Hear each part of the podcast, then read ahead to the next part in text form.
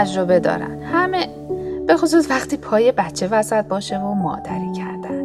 همسایه ما همین چند وقت پیش به قول قدیمی به سلامتی بارش و زمین گذاشت و از همون وقت بود که زنهای فامیل به قولی خاله و خانباجه ها دورش کردن. مادر بزرگش با یه قوطی روغن اومد و می‌گفت باید روغن خودمونی بزنی به سق بچه تا دل و روده بچه پاک بشه.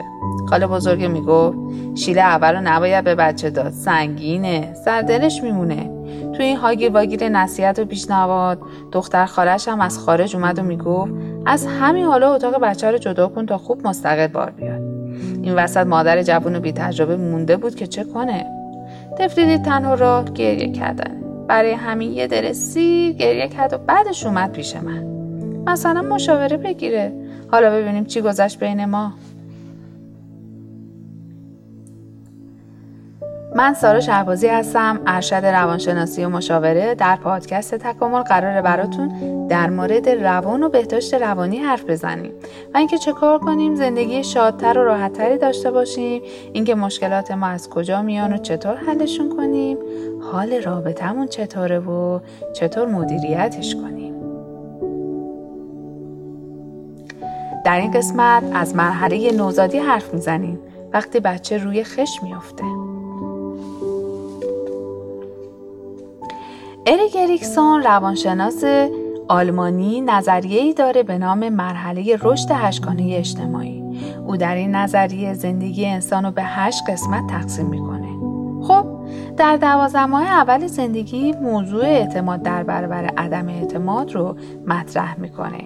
میگه در فرد تعیین تکلیف میشه اگر شرایط زندگی کودک در سال اول زندگیش مناسب باشه. او تا آخر عمر فردی خواهد بود که دنیا رو جایی مناسب برای زندگی و موفقیتش می‌دونه. نمی‌تونه روابط مبتنی بر اعتماد و هوشیاری با افراد برقرار کنه و در نهایت به خودش اعتماد کنه و همین اعتماد به نفس زیر ساخت توسعه فردی او در تمام زندگیش خواهد بود. برای همین اریکسون سال نخست زندگی و مرحله رو اعتماد در برابر عدم اعتماد نامگذاری. برای همین مهم بود که دختر همسایه ما متوجه بشه که باید چه کنه و چطور شرایط خودش و بچهش رو آروم نگه داره تا موضوع اعتماد بچهش در آینده تضمین بشه.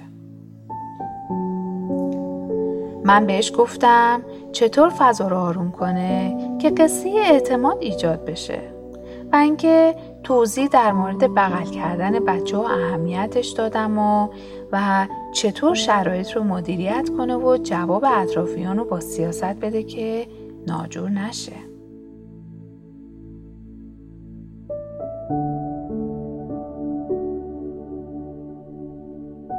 موضوعی که دختر همسایه ما رو نگران کرده بود این که اطرافیانش به او می‌گفتن که بچه رو زیاد بغل نکن. من گفتم مرحله تولد تا یک سالگی مرحله مهمیه که میشه گفت مرحله دهانی و حسی. کودک برای بقا امنیت و محبت کاملا به مادر یا مراقبت کننده اصلی خودش وابسته است که تو این مرحله دهان خیلی اهمیت زیادی داره.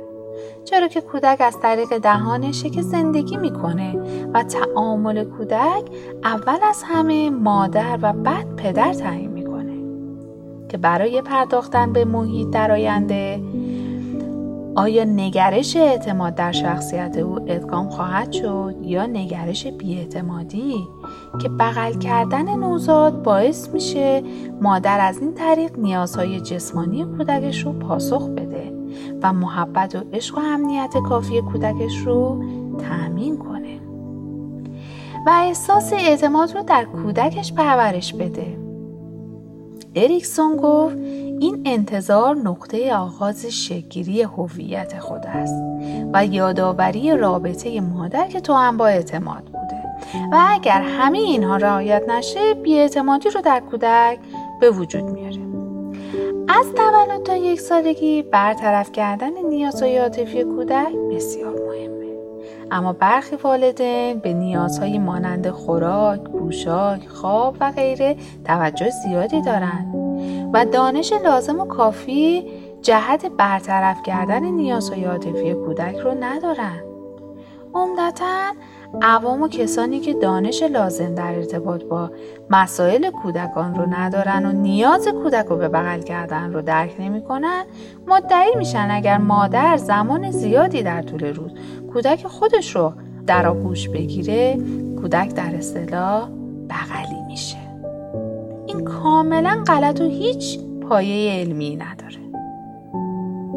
چرا که نقش مادر در اولویت در شکلگیری اعتماد به نفس و عزت نفس کودک بسیار مهمتر از پدر است و به این معنی نیست که پدر نمی‌تونه نوزادش رو آغوش بگیره بلکه در نبود مادر پدر می‌تونه این نیاز رو از راه بغل کردن رفع کنه.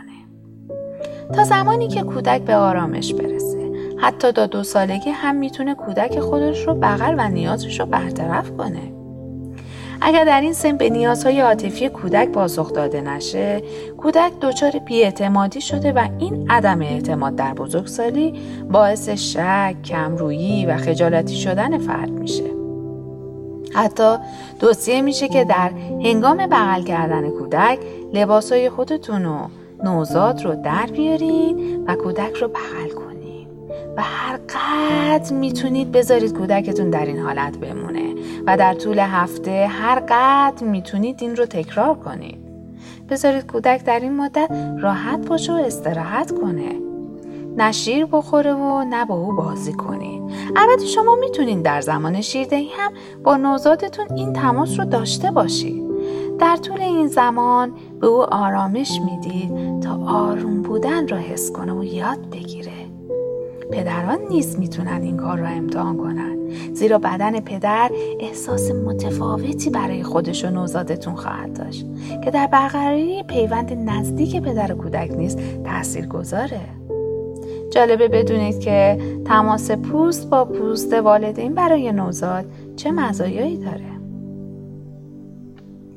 اول از همه برای نوزاد رو میگم. اول تثبیت ضربان قلب. دو تنفس راحت. سه بهبود سطح اکسیژن رسانی در بدن. چهار داشتن خواب راحت. پنج وزنگیری بهتر. شش کاهش گریه و هفت تغذیه بهتر و بهبود رشد مغز